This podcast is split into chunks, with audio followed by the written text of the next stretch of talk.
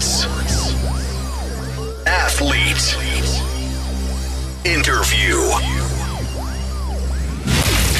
Radio and podcast. Podcast. J-O-L-F. The Deep. 日本放送リポビタン4スポーツプレゼンツザ・ディープスポーツライターの金子達人ですこのポッドキャストはアスリートの方たちをゲストにお迎えして心の奥底にある熱い思い魂のワンプレー一瞬の駆け引き。誰もが知る名シーンの裏側など深く踏み込んだディープなエピソードに迫ります。ラジオの日本放送で毎週日曜日の夜8時からお送りしているザ・ディープ。ポッドキャストでは放送ではお届けしきれなかったさらにディープな話を追加してお送りします。さて今回のゲストはモータースポーツで活躍されている脇坂十一さんです。まあまああの本当に僕車大好きで YouTube あるいは某民放のレース番組拝見してるんですけれども男前でかつ弁が立つ。こういう人生あるんだなーってもう20年来ずっとこう眺めてきた方なのでめちゃくちゃ楽しみなんです。この後脇坂十一さん登場です。どうぞお楽しみに。リポビタン4スポーツプレゼンツザ・ディープ。この時間はスポーツを愛するあなたにリポビタン4スポーツがお送りします。その一球で将来を期待される人がいる。その一球を固唾を飲んで見守る瞳がある。その一センチで憧れの選手と同じ舞台に立つことを許される人がいる。その一センチを支え続けてきたいくつもの言葉がある。その一本でその一発で人生なんて変えられる。その覚悟があるからこそ。その熱量があるからこそ。アスリートなんだ。その一瞬に全てを出し切れ大正製薬はスポーツ栄養の分野に着目し勝負に挑むアスリートのための赤いリポビタンリポビタン4スポーツを開発しました。全てのラインナップでアンチドーピング認証を取得。あらゆるシーンでの栄養摂取をサポートします。リポビタン4スポーツ大正製薬です。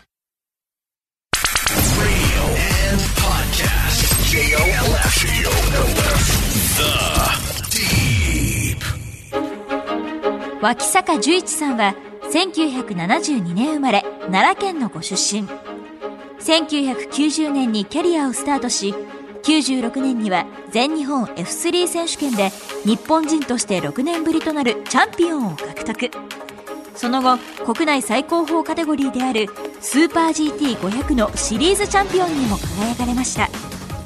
2015年にスーパー GT のレーシングドライバーを引退されましたが現在も TGR86BRZ レースにドライバーとして参戦を続けているだけでなく国内トップカテゴリースーパー GT に出場する TGR チームサードのチーム監督そしてトヨタガズーレーシングのアンバサダーを務められています。The Deep.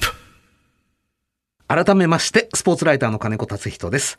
それではゲストをご紹介しましょうレーシングドライバー、そしてレーシングチームの監督として活躍されている、遠くも立ちますよ。脇坂十一さんです。よろしくお願いします。よろしくお願いします。この番組、初めてのレース関係者、レースドライバーということで、ちょっと僕の方がですね、舞い上がってまして。あ、そうですか。ありがとうございます。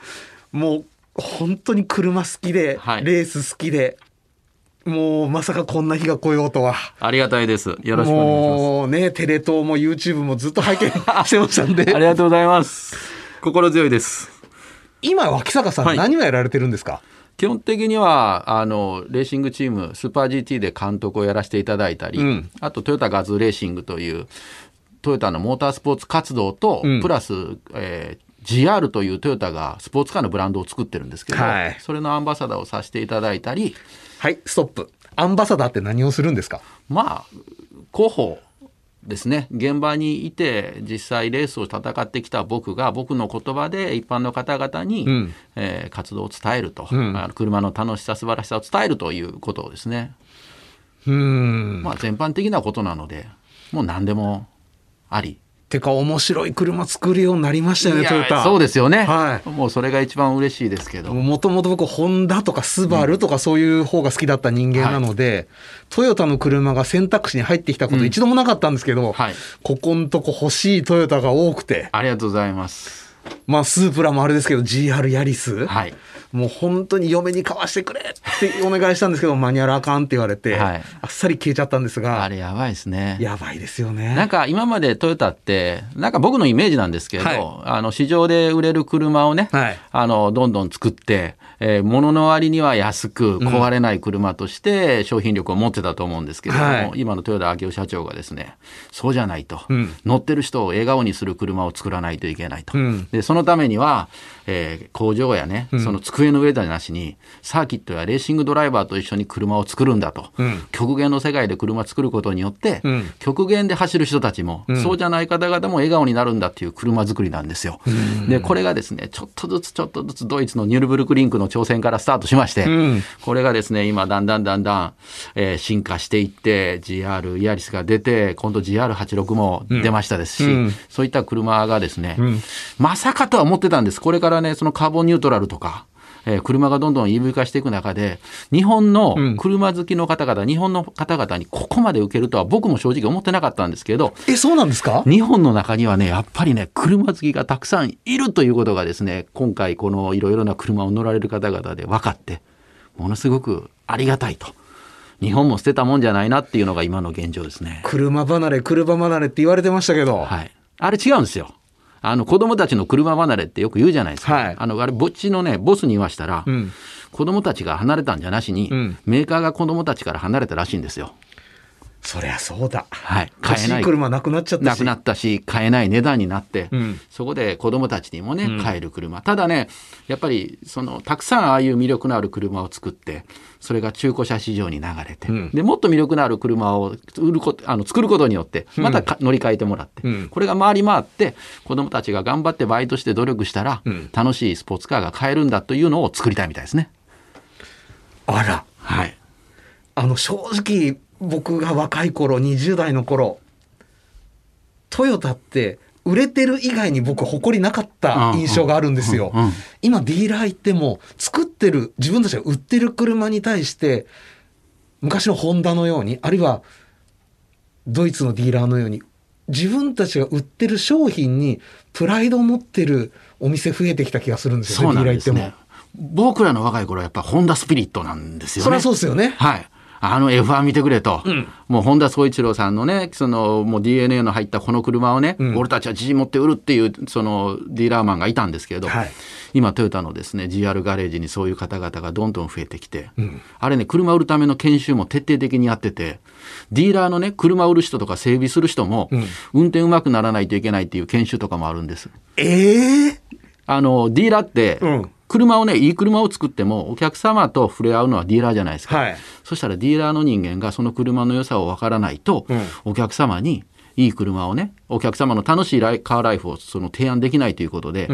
ディーラーマンすごいですよ。あの研修。僕らも参加させていただいて僕らの横乗したり僕らが横乗ったりしてですね徹底的に彼らの運転技術と、何よりも車の感じ方ん。を徹底的に感性を今磨く研修をやっててですね。うわ今まではマニュアルで、はい。数字で何馬力で。値引きとかね、はい。だから今もうどんどんどんどんちょっと変わってきてるので、いやそうなんですよ、はい、今後金子さん今後さらに加速しますので楽しみにいただけたらと思います。いやー本当に何だろう。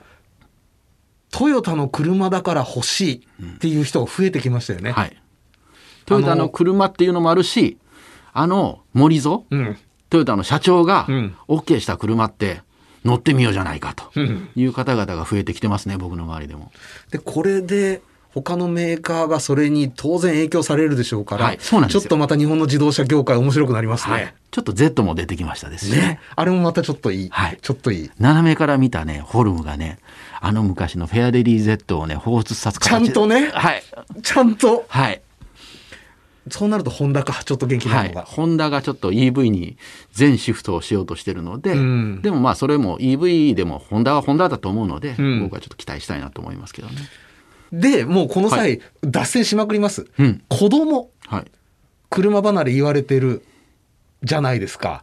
これはどう思われますか？いや、やっぱりね、憧れる車もなかったし、うんあと、僕の子供の時のことをちょっと思い浮かぶんですけど、うんやっぱり車って何だったっていうのは、うんまず移動の自由。うん。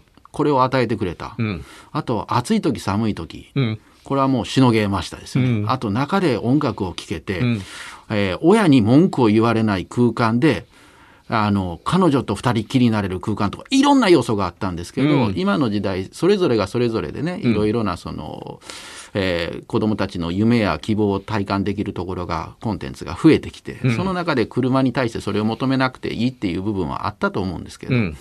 でも、車って馬力で表現するじゃないですか。はい100馬力言うたら馬100頭分なんですよね。うん300馬力言うたら300頭分なんですよ。うんそれを人間のこの小さな体でねじ伏せられる喜びっていうことをうん子供たちにうまくお伝えできたら、うん。また子供が車に対する興味がどんどん湧いてくるし、うん。ただこれがあの本当の車好きってどっちかというと車オタクうん。のような子供たちっていう風なもう一例としてとらわれてますけど、ん。車好きたくさんいて、うん。そういう子供たちがですね胸張って俺車好きなんだって言える世の中にまたなってくると、僕はまた子供たちがね、うん。車に帰ってきてくれると思ってるんですね。実際問題、鉄道オタクってはい。全く減らないわけじゃないですか。はい。今もあれに乗りたいって憧れてる子供いるし、うん小学生でありながらカシオペア乗るのが夢やとかいう子もいてるし、うん。だから乗り物に対する子供の興味ってはい全く薄れてないはずなんですよね。はい。ひょっとするとその親の世代がちょっと薄れてる親の子供なのかもしれません。うん。うん、だからこれがやっぱ巡ると思いますし、うんやっぱ乗り物ってすごいじゃないですか。楽しい。ね、あの人の体じゃできないようなスピードやいろんなことを体感させてもらってましてや自由に運転できますよね、うん。僕の中でやっぱり電車ってレールの上走らないといけないけど、うん。車ってハンドル切ったら好きなとこ行けて、うん。で僕なんかは奈良で育ったんで、はい。それこそ本当に奈良公園の中ね自由に走らせてもらったりそういう土地があるんですけど、うん。そういうところに車の魅力を感じてたのでだからまあこれから先ね子どもたちに対してもっと車っていうのは車を移動の手段だけじゃなしに、うん遊びとして、うんあの車を扱えるような場所っうん。ていうのも提案していけたらもっともっと車の未来広がって、うん。でやっぱり自動車産業ってどう考えてもまだまだこの国の経済に成り立たせてると思うんですね、うんそういう意味で子どもたちが車にどんどん興味を持ってくると日本の未来もねこれから先もっともっと明るいものになってくるのかなとは思います。車が面白い。車に興味を持つ子供が出てきた。その中からじゃあ僕もレースをやってみたいってい。う子が思った時に、今の日本だったらどうしたらいいんですか？基本的には本当に一番正しいのはまずカートをしてくださいということですね。うん。あの子供の時からいわゆる一般行動ではないうん。サーキットの中でとてつもなく高いレベルの、うん。でましてやその子供たちがねたくさん集まりますから、うん。数の原理でレベルが上がる。でうん。それをもう子供の時からいかに負けたくない気持ちを育てていくっていうことをやって、うんでカートで全日本選手権とか、うん。えーその辺で戦って腕を磨きながら、うん。次はですねもうその全日本選手権出てる間でフォーミュラーの小さいあのいわゆる F1 の小さいような車ですよね、うん。こういう車で練習できる仕組みがあって、うん。それで練習してでその後は、えーホンダトヨタの中でレーシングスクールレーシングスカラシップがあるんですよね、はい。そこを受験して受ける。それが一番近いです今のところこれ例えばサッカーであれば、うん。まあ、視野の広さであったり膝の柔らかさレスリングだったら体の柔らかさだそうなんですよ。でテニスだったらば膝のバネ。いろいろ肉体的質求められるの各競技によって違う。ドライバーは？ドライバーは基本的にやっぱりもう何の競技でも一緒ですけど負けたくない気持ちが強いこと。夢を追いかける気持ちが大きいこと、うん。あともう一つその膝だなんだってそういうスペシャルなことを言わせていただくと、うん。トレーニングしてもしてもしても体が大きくならないっていうのが本当は一番大切かもしれません。大きくなっちゃダメ？うん、やっぱり重たい？僕が、えー僕より10キロ軽い僕がいたら、いろいろ過去の成績でそれを全部上回ってきたと思います。えっとごめんなさいたった10キロ？あもういや10キロやばいですよ。10キロやばいですか、えーもう10キロでコンマ1に違いますからね。コンマ1に違う。こ例えばコンマに、一周コンマに違ったら、うんコンマにって一瞬なんですよ。はいまばたくするこの一瞬なんですけど、これ10周続けたら2秒変わりますから。2秒変わった天と地で。うわこのね、レースはね、この時間の尺度がね、皆さんに伝えづらくて、うん0.5秒なんて一瞬ですけど、うんあの、ドライバー、プロドライバー同士、く同じ車に乗って、0.5秒変わるとするじゃないですか。はい2分ぐらいで回ってくる、一周ね。うんそこを0.5秒変わったら、もうプロと失業者ぐらいの違いになる。そんなか。はい。10キロが。はい。だからもう本当にやっぱり小さい。だから競馬のジョッキーにちょっと似てるかもしれません。まず、チームがあって、車がありますよね。で、その車のオーナーがドライバーを選ぶわけですよね。はい競馬は、で、馬のオーナーがいて、ジョッキー指名してくるわけですね。で、ジョッキーが大きかったら馬はしんどいですよね。レース場にはちゃんとパドックがあって、はい。一緒だ。はい。ですから僕がレース始めてすぐの頃は京都のドームっていうチームにいたんですけど、はい京都にいるとやっぱり立東のねあのジョッキーの連中が京都に出てくるのでご飯食べるとことか彼らとよく一緒になって。まあよく飲みますしね、竹君とか。はい、はい。だから豊さんとかも一緒に飲ませていただいたりしましたですけど、そういうね、やっぱり体重管理とうん肉体の作り方、うんあとレースに対する挑み方、うん武さんに聞いたことあるんですけど、どうやって馬に指示出すんですかっていう質問に対して、うん。いや、馬が走りたい通りに走らせますっていうことじゃないですか。うん。で、僕らだって、車ってセッティングはしたりするんですけど、タイヤ選んだりするんですけど、路面コンディションが刻々と変わっていく中で、うん。僕が走りたいように車を走らせるよりも、うん。車が走りたいように僕が操作した方が絶対効率いいんですね。うん。そういう意味でも僕の若い時にあの京都でね、うん。豊さんとかその辺と一緒に話させていただいたことが自分のレースの持っていき方にものすごく影響されててですから僕本当にあのフィジカル的なことも考え方も競馬のジョッキーの方とレースってものすごく似てるような気がしてます。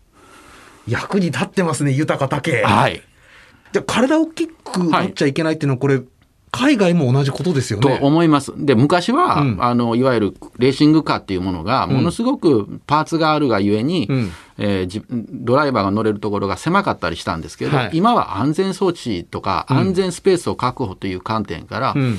あの大きい人でも乗れるようになってきたんですね。うん。でレースによっては最低重量が車と、うん。えードライバーが乗った最低重量というのがあって、うん。それだとまだいいんですけれどもドライバー乗せずに最低重量を車で決めてしまうレギュレーションがあるんですね。うん。そうなってくるとドライバーの重りはその例えば1人が50キロ1人が70キロだったらもう20キロの差が出てくるんですね。そういうレースもあるのでそういうレースに出る場合はやっぱり体重管理ってものすごく大切で。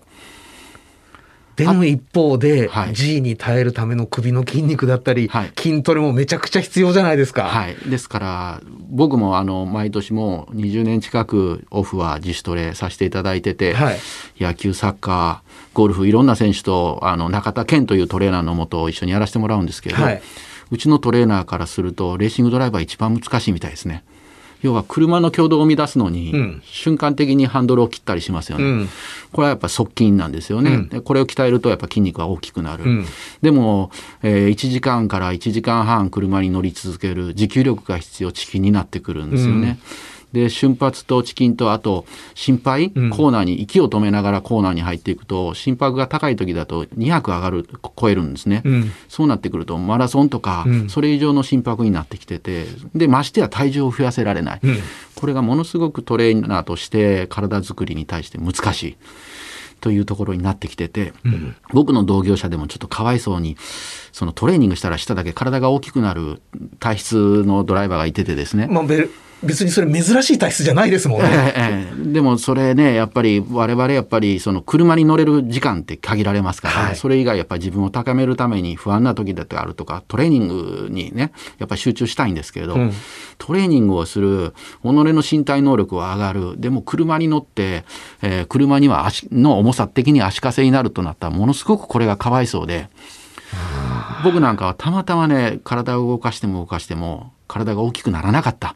それはラッキーでしたね。いや、ラッキーなんですけど、これは金子さん、今だからラッキーだと振り返れるんです。お若い時はうん、やっぱりトレーニングするのってしんどいじゃないですか。うんモチベーションが欲しいので、んトレーニングしたらどうせなら大きくなってほしいんです。見せたいですよね。モテたいわけですよ、うんだから若い頃はトレーニングしても体が大きくならないから逆にこんなことやっても一緒じゃないかっていうモチベーションになった時もあるんですけど。実際今から考えると本当に僕は恵まれた体質を神様からいただいたなということにはなってるんですね。じゃあ武豊であったり、一郎であったり、それで背が低かったら、レーシングドライバーとしてはちょっと理想ですね。そうですね太くならなくて体幹は強くて。はい、体幹は大切ですね。ですから、あの、世界中の、まあ、セナであるとか、うん。僕らの世代だとシューマッハであるとか、うん。ものすごく彼らってとてつもないレースと戦績と、うん。あの、オーラを放ちますから、うん。テレビで見ててもものすごく大きいように感じられると思うんですけど、はい。実際横に立つとそこまで大きくなかったりするんですよね。ですからやっぱり小さい選手の方が、日本だと今インディで活躍している佐藤拓磨選手、はい。あの、メジャーのインディ500とか優勝してますけど、うん彼なんかでも小さいですしね。小さいですね。はい、そういう意味ではやっぱり小さい方が我々は有利なのかなと思います。そうなると、じゃあ、親の体を見て、お父さん185センチとかだったら、ちょっと君やめといた方がいいんちゃうってなりますね。そうですね。あとはもうどれだけ自分を絞れるかうんというところですけど、絞ったら絞っただけ、やっぱり、あの、持久力なくなるじゃないですか。で、レースって皆さん勢いのようなイメージ持たれてるかもしれないですけど、詰め将棋なんですよ。だから、前の車のイン差しに行くときに、うんオラってイン差しに行くんじゃなしに、うん。僕の感覚だと、まあ、このコーナーで詰めて、こうしてこうして、で、前がミスして、次のコーナーでインに差しに行くっていう時のここは、いわゆるチェックメイトなんですね。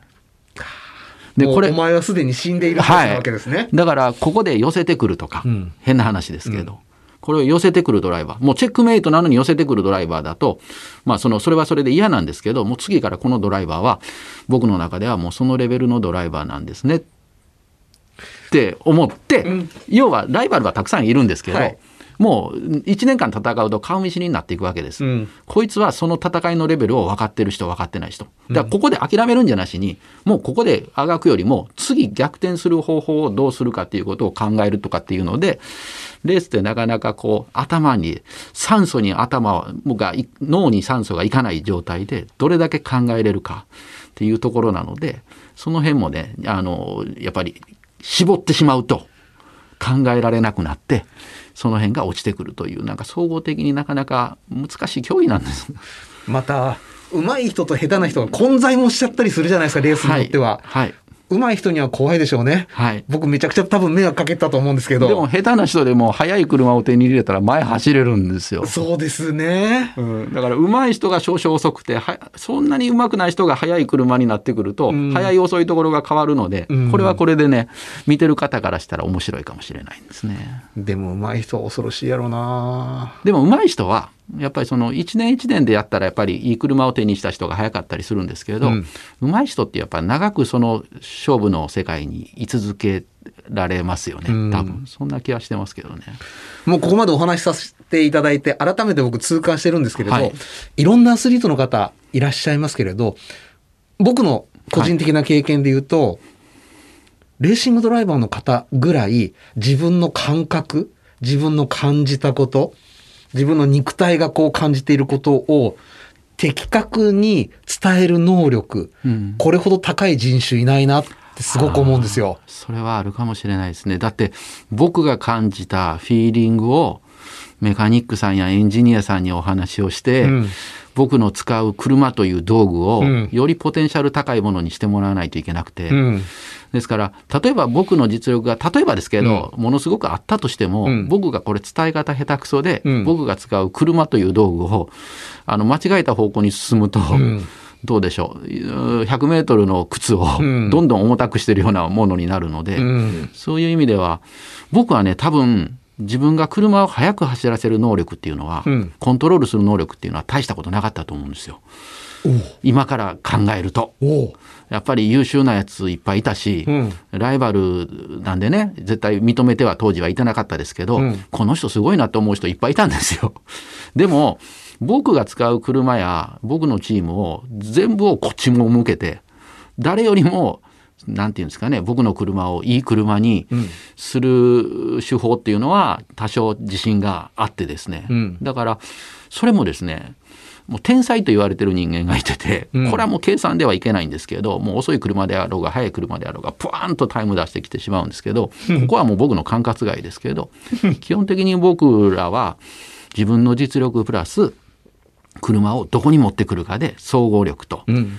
あとやっぱファンの応援であるとか、あとタイヤ交換とかいろいろあるので、はいそれのスタッフの働きとか全部で勝つ勝たないになってきてて、ものすごく複雑なんですね。あのー例えばじゃあプロ野球ドラフト1位に入るような子たちって、天才って言われてる人たちじゃないですか。うんでも、大谷君の160何キロを見せられると、うわ、これはもう化け物やって思う。うんこれすごくわかるんですよ。うん。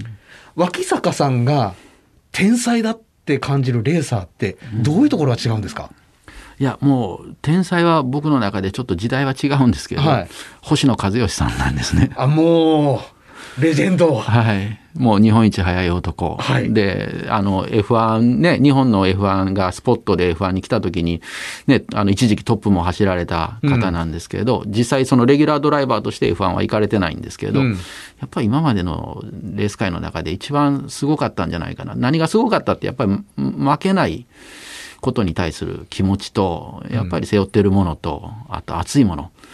あとね、やっぱり天才が天才と思うゆえんはもう何言ってるか分かんないです。はい、だ星野さんすごかったんで、いろんな方々がやっぱ星野さんにねそのアドバイスに求めていったんですね、うん。雨の日にうん。富士の 300R があって、星野さんタイム出てますけど 300R ってどうやって走ってるんですかってこう質問に行くわけですよ後輩が、僕よりも大先輩の後輩がですね、はい雨でも全開って言われるわけですよ。中島さんだ。そしたら全開で行ったらその人たちクラッシュするんですね。でも星野さんが全開で行ってないか言ったら全開で行ってるんですね。だからそういうねすもうちょっとずば抜けた方は日本のレース界でもおられましたですけどあと僕の場合はやっぱり全てにおいて計算でやっていきたいのでもうぶつかるの怖いですしあの、大昔にネルソン・ピケが中島さんのことを酷評したことあったじゃないですか。あありましたですね。あのー、シートから神経が繋がってないでしたっけ、そういう感覚ってやっぱレーシングドライバーあるんですか？お尻でちゃんと全てを感じ取るっていう。あの僕らがレーシングカーとコンタクトできるところって、はい。背中から太ももこれがシートでつながってるんですね、はい。あと手のひらなんです、うん。あと足の裏しかないんですね、うん。そこであの体で車の動きを感じたいんですけどまずハンドル、うん。これはですねフロントタイヤから伝わってくる、うん。あのグリップの動きであるとか、車の挙動が感じやすい、はい。あと背中から太ももはリアの挙動リアタイヤの挙動車の後ろ側の挙動をものすごく感じやすくなってくるんですね、うん。でそれを鮮明にもっともっと感じろっていうのがネルソン・ピケから中島達さんに対するメッセージだったと思うんですけれど、うん。ただこれもやっぱり自分が慣れてる車とうん。慣れてない車でなかなか感じ方違って、うん。例えば自分のね長年その働いてるオフィスで例えばう椅子の高さが机の高さが1ミリ2ミリ変わったらうん違い感じると思うんですね毎日のデスクだと。それはそうだ。ですよ、うんでもあの全然今日から働き始めて今日よろしくお願いしますって言って出社して、うんそのデスクで次の日1ミリ2ミリ机の高さ椅子の高さが変わってっても分かんないですよね。確かに。ということやったと思うんです。あれはネルソン・ピケはあのチームがずっともネルソン・ピケでずっとやってきた中で中島さんがパッと来たから、中島さんがまだその時ダメだったんじゃなく、うん。そこを感じれるところまで来てなかったあっていうところにもあったのかもしれないですし日本人以上うんに自分を主張するので、日本人ってちょっと遠慮するじゃないですかし。ますね。だからネルソン・ピケに遠慮しながら中島さんがネルソン・ピケがええようにしながらも自分でどっかでチャンスでと思ってるタイミングで、うん。そういうふうに言われてネルソン・ピケが言おうが何しようが俺は中島ですと俺に合わせてくださいっていうのが彼らのスタイルだったかもしれないですね。うーん。でもやっぱりお尻で感じるんですねお。尻です。お尻と太ももと背中です。太ももでも感じるんだ。だからシートって大切なんですよ。あのもうもうもう車が良くてもシートダメならもう全部ダメになります。ええはい、ですからちょっと話戻しますけれど、はい。GR のトヨタの今の車作りはシートなんてものはものすごく大切にしてます。あと姿勢でこういうシートでこの角度で座ります、ん。ハンドルがここにあります。ミラーがここにあります。シフトロムがここにあります。っていうのも全部操作するのに対して考えられてる位置っていうところまで追求してきてて一昔はうん。シフトノブ作る人、うん。ハンドル作る人、メーター作る人、シート作る人、バラバラやったので、それを組み合わせてきて作ったんで、なかなかついつまが合わないところもあったんですけれど、今は全てトータル的に作られてるので、それも最近のトヨタ車がと楽しいねって思っていただける要素の一つかもしれません。楽しいのと疲れないんですよね。はい。ですからシートっていうのは一番大切だと思います。シートダメなら全部ダメか。だってあれじゃないですか飲食店でも早く回転してほしいし座りにくくしますもんねはい長くいてゆっくりお金落としてほしい時にはもう座り心地のいいシートにしますし、うん。もちろんねそんなこと考えてない、ね、あのお店もあるかもしれませんけど基本的にシートってものすごく大切なんです。わあ、じゃあもう今車か、トヨタの車買ってレカロに置き換えるなんてことしなくていいわけですね。はい、もう良くなってきてますし、レカロはレカロでやっぱり素晴らしいと思います。はい、でトヨタの車も、ん実はレカロが作ってたりっていうこともあります。あらららららはい。持ちは持ち屋で、ただ一緒に作ってるということなんですね、車に合わせて。いや、今まではやっぱり全部内製でやることが一番コスト面考えていいでしょっていうところがあったんですけれども、うん今の車作りはこの車に対してどのシートが一番いいんだと。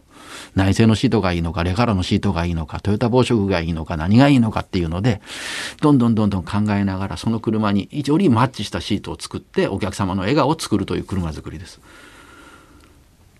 ちなみに脇坂さん、生まれて初めて買った車は？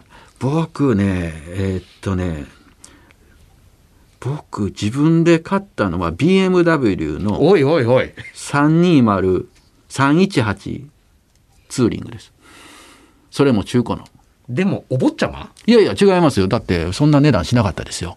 でしかもそれもレーシングドライバーになってだいぶ経ってからです。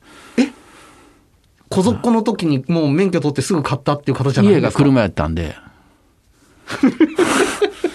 そっかそっか。はい。であの鈴木自動車の営業マンやってたんですけど、はい。その時はですねあのお客さんあの大体奈良の田舎でね、うん。軽自動車って乗り潰すんですよ。うん。で乗り潰してあの買い替えなので下取りなんてないんですね、うん。でお客様にそれ廃車費用いただくんです。うん。で廃車費用僕持ちますから、はい。検査が残りまだ2ヶ月ありますから2ヶ月の間この車僕にちょうだいって言ってその軽自動車乗ってたんです。アルトやカルタス乗ってたわけですはい。ね。はい。もうマニュアルでクラッチつないだらエンジンが動いてドンドンっていうような 車に乗ってて。でレースして、うん。である程度東京に来て車必要だなっていうのであの今のうちの嫁にあのプレゼントする車として自分で初めて買ったのが BMW318 ツーリングでした。もう中古のボロボロやったんですけど。The Deep. えーさて、えーはい。リスナーの方からも質問が届いておりますので、ご紹介させていただきますね。ラジオネーム、ピドさんからはいなんですが、何年も前から気になっていたことですが、モータースポーツアスリートならではの筋肉のつき方やフィジカルがあると思うのですが、そちらを教えていただけると大変嬉しいです。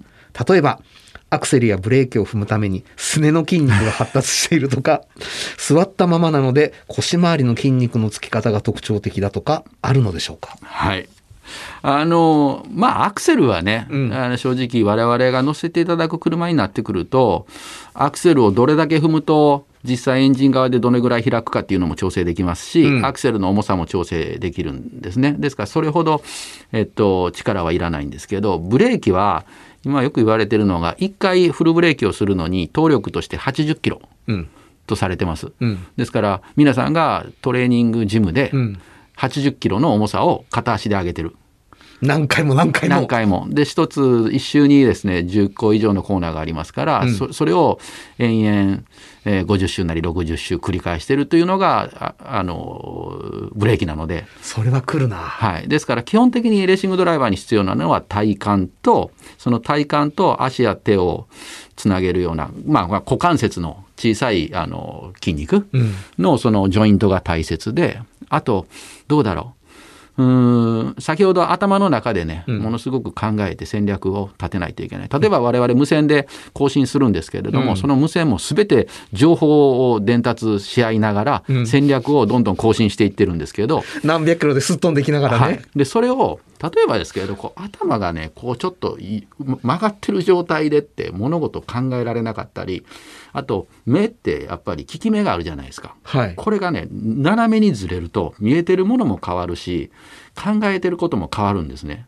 正直こう計算を解いてて頭をまっすぐにして計算解くのと頭を横にしながら計算するのと考え方多分僕変わると思っててそういう意味では首の筋肉をきちっと支えて体幹と合わせて頭を動かさないっていうことがものすごく大切になってきてて大変ですよ。ハンドルを右に切って首が左に持っていかれて、ん。そこからアクセル踏まないといけない。踏んだらさらに首が後ろに持っていかれてるって言ったらもう前が見えなくなるんですね。ですから首の筋肉っていうのはものすごく大切ですけど。ただ僕の場合は頭が軽かったのかそれほどいない。あの、クラッチが必要な3ペダルの時代から2ペダルになったことで、んドライバーに求められるものって変わりましたか？変わりましたですね。やっぱりそのアクセルからブレーキ右で右足でアクセル踏んで右足でブレーキを踏むと、うん。この踏み替えの時間がありますよね、うん。ですから右足でアクセルを踏んでブレーキを左あ、えー左足で踏むとあのオーバーラップもできますよね、うん。ですからその辺でコントロール性は上がったんですけれど、うん。時代がどんどんどんどん変わってきまして一時期それがやっぱりそうじゃないと速く走れない時期があったんですけど、はい。今はですねものすごく速く走るだけだとダメでえ？いかにガソリンを使わずに速く走るかが大切なんです。なぜかというと次給油するのに流速が決められるんですね、うん。レース中。ですから少ない給油の方がピットストップ時間が短くて済むんですなるほど。そうなってきた時にちょっとでも速く走らせるためにアクセルとブレーキをそのオーバーラップするよりはアクセルとブレーキを離すタイミングを上手に使ってそこのタイミングで車を前に転がしながらガソリンを使わずにラップタイムを上げるというような技術が今求められだし始めた今、また右足ブレーキ右足あ右足アクセル右足ブレーキがあのまた存在感を表し始めてってただそれは右足と左足のブレーキでタイミングをちゃんとずらしゃいいんですけれどもですからもう右足アクセル右足ブレーキがダメな時代もありましたけど今はそれともなくてですね、なかなかその時代のレギュレーションとともに求められてるものといろんなものが変わってきててで今エンジン開発ももちろんパワーなんですけれども、はい。パワーだけじゃなしにやっぱりガソリンをどれだけ使わずにパワー出すかっていうところになってきてて変な話ねあの爆発した時に音が鳴ってあれがエンジン音じゃないですか、はい。でエンジン音鳴らすのにもエネルギー使ってるわけじゃないですか。まあそりゃそうだ。最終的に究極は全ての爆発を前に進む力に持っていったら音すらなくなるのかなってなんかい嫌な僕は想像してて僕はあの音が好きなので なんかねちょっと時代とともにすごいレベルに今なってきてます。だから今一般の方々 EV カーが最先端で、はい。エンジンなんてものはもう古いと思われてるかもしれませんけど、うんガソリンエンジンの中でのこの近年の進化っていうのもものすごくて、うん。本当にガソリンを使わずに、えー熱効率っていうんですけど効率を上げて推進力につなげていく、うん。これがですね高いレベルでものすごく良くなってきててこの辺の進化すごいですよね。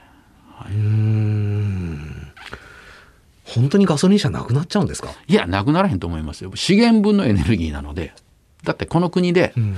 えっ、と明日から全ての車が EV になりますって言ったら電力足らないです。でやっぱり原子力今 NG じゃないですか、はい。火力発電に頼らなくてやっぱ火力発電でもやっぱり CO2 排出してますし、うん。何よりも重油を燃やすんですけどうん。火力発電、えーえー石油生成してガソリン重油軽油、えー灯油あとあと何パーセントかできる大体4等分できるんですね、うん。で車がガソリン使わなくなったら航空燃料で使うんですけどガソリン余るんですね。余りますよね、うん。もしもボックスの世界ですけど、うん。この余ってるガソリンを使って高効率で走りながら電気まで作るトヨタのハイブリッドカーってとてつもない存在として必要になってくると思うんです。うん。多分欧州メーカーはトヨタのこのハイブリッドカーを怖邪魔なんでしょうねはい、怖がって、うんトヨタの EV 戦略が遅れてるとかっていうメディアを使ったメディア攻撃をしてたので、うん先日あのトヨタが B ダーンってやり返しましたねダーンと一台二台じゃなしにこんだけありますけど何ですかってやったんだと思っててあれはただ単に自動車メーカーの戦いをねあのこれからのそのいわゆる売り上げのね、うん。その競争をやってんじゃなしに日本対ヨーロッパでうん。次期経済覇権争いをやってるような感覚で僕は見てましてだからトヨタがあれをやっていただいてる以上日本の未来もねもうちょっと期待したいなというとこですけど。当にヨーロッパ石油取れない。中国石油取れない。アメリカ取れるじゃないですか、はいとなるとじゃあアメリカでガソリン車が廃止になるはずないじゃないですかいやいや、あのね、もう本当あの、まず CO2 を排出したらダメっていうこともなんですけど、ね、あの、作る、うん。使う、うん。廃棄する、ここまで全部で考えたら、やっぱガソリン車なくならせないし、ガソリン車をなくならすと、やっぱりアメリカの産業も大体たくさんの失業者が出ますので、うんやっぱり今のところそれは無理なのかな。もちろんね、やっぱりクリーンな地球をね、うん。環境をですね、未来の子供たちに届けると、これはもう我々の使命であることは間違いないんですけれど、なんか僕のなんか意見としては、もうそんなね、目先のね、お金争い、経済派閥争いをやめて、もう少し未来のためにみんなで協力して、うん。何が一番正しいのかっていう情報を我々にメーカーとかね、政治家の皆さんは投げかけてほしいなとは思ってて、絶対僕この先、ガソリン車もある、ハイブリッドもあるし、EV もあるし、水素もあるし、っていうことになってくると思うんですよ。ん例えばノルウェーなんかは水力発電すごいんですよね。うん。で、あそこは水力発電ですから CO2 は出ないんですよね。で、そこで EV カー走らせたら、まあ製造と廃棄は多少 CO2 出ますけど、走ってるだけだともう本当に二酸化炭素と排出してないんですよね。だから、環境によってやっぱりその辺求められるエネルギー事業変わりますから、その辺日本はね、やっぱまだまだそういうわけにはいかないですし、で中国の工場なんて結構 CO2 排出させながら EV カー作ってる じゃないですか、はいだからどこを見てどうしてんのかなっていうのが僕の最近の疑問なんですけど、えーさて、引き続き番組ではゲストの方へのメッセージや質問をお待ちしております。メールアドレスはアルファベット小文字で deep.1242.com です。番組ホームページ、ツイッターもありますので、そちらからもアクセスしてみてください。番組で採用された方には、対象製薬からリポビタン4スポーツ、ショット、ゼリー、パウダーの詰め合わせをプレゼントいたします。住所、お名前、電話番号をお忘れなく。対象製薬はスポーツ栄養の分野に着想を得て、運動後だけでなく、運動前や運動の合間など、適切なタイミングで適切な栄養素を合理的に摂取できるリポビタン4スポーツを開発しました。勝負に挑みたい、そう願うすべてのアスリートを栄養面から支えます。トレーニングにも細かな神経を注がれてきた脇坂さん。はいリカバリー術何かあったら教えてください。そうですね。やはりたくさん寝るということと自分の体を知るということですね、ん。やっぱりメンタル的にですね成績が出ないと不安になるので、どうしてもやっぱり自分の体を追い込みたくなる、追い込むことによってそれが効率悪い領域に行くと次リカバリーが全くしなくなるということでですね、もう何事もそうだと思うんですけどやっぱり己を知って、えー自分をどれだけ効率的に、えー次に高められるかということを考えれる、なかなかできないことなんですけど、意識はして、えー挑んできたつもりです。2022年、脇坂さんがこれからやっていきたいこと、叶えたい夢は？そうですね。まず、えーモータースポーツをメジャースポーツにしたいということと、やはり我々レーシングドライバーが持つ能力っていうのは、車を安全に目的地に届ける能力なんですね。でレース中はゴールですから、これゴールまでえー車を運べないとリタイアというわけで、はい。でリタイアになるとやっぱりそれが、ね、続くとクビになるわけですね。だからレーシングドライバーと存在するものはですね、車を安全に目的地に届ける能力があるということで、この能力をですね、一般の方々にお伝えすることによって、考え方と運転技術両方面でですね、一般の方々にお伝えすることによって、一般の方々、誰もが持つ交通事故になる可能性を引き下げて、えー交通事故撲滅にですね、我々レーシングドライバーが貢献したいと、そのように思います。一つ大事なこと聞くの忘れてました。はいレーシングチームにおける監督の役割とは？ええ、それはですね、もう監督によって違うんですね。正直、脇坂さんの役割とは？僕すべてです。あの、働いてるチームメンバーのですね、働く環境を良くする。んえー彼らを働きやすい環境にして、彼らの能力を上げる。で、最終的にやっぱり戦いですから負ける時もありますし、失敗する時もあって、えーそういう場合は自分が責任を取るというのが監督の仕事だと思ってます。なるほど。えーお時間となりました。ゲストはレーシングドライバー、そしてレーシングチームの監督を務められている脇坂十一さんでした。本当にどうもありがとうございありました。がとうございました。Deep.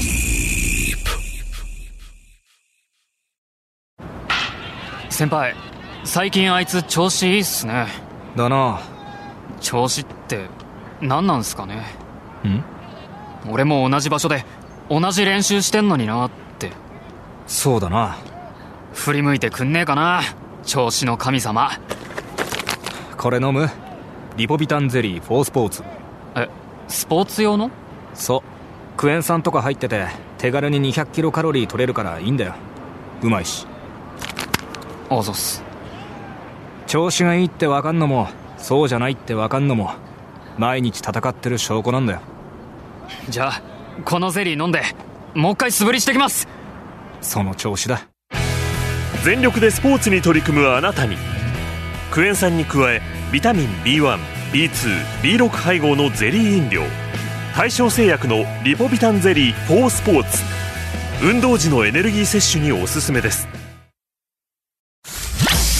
Radio and podcast. Podcast. J O L F. The Deep. ザ・ディープそろそろお別れの時間となりました。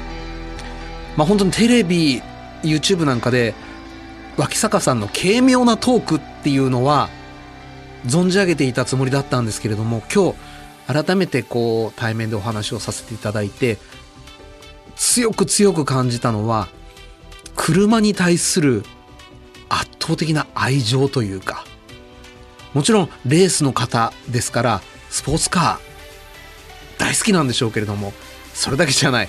SUV も。それからこれから車に興味を持ってもらいたい子供たちに対するものの見方とかとにかく自動車にまつわるもの関わる方たちみんながこうハッピーになっていくことを強く願われてる方なんだなっていうのを痛感いたしました。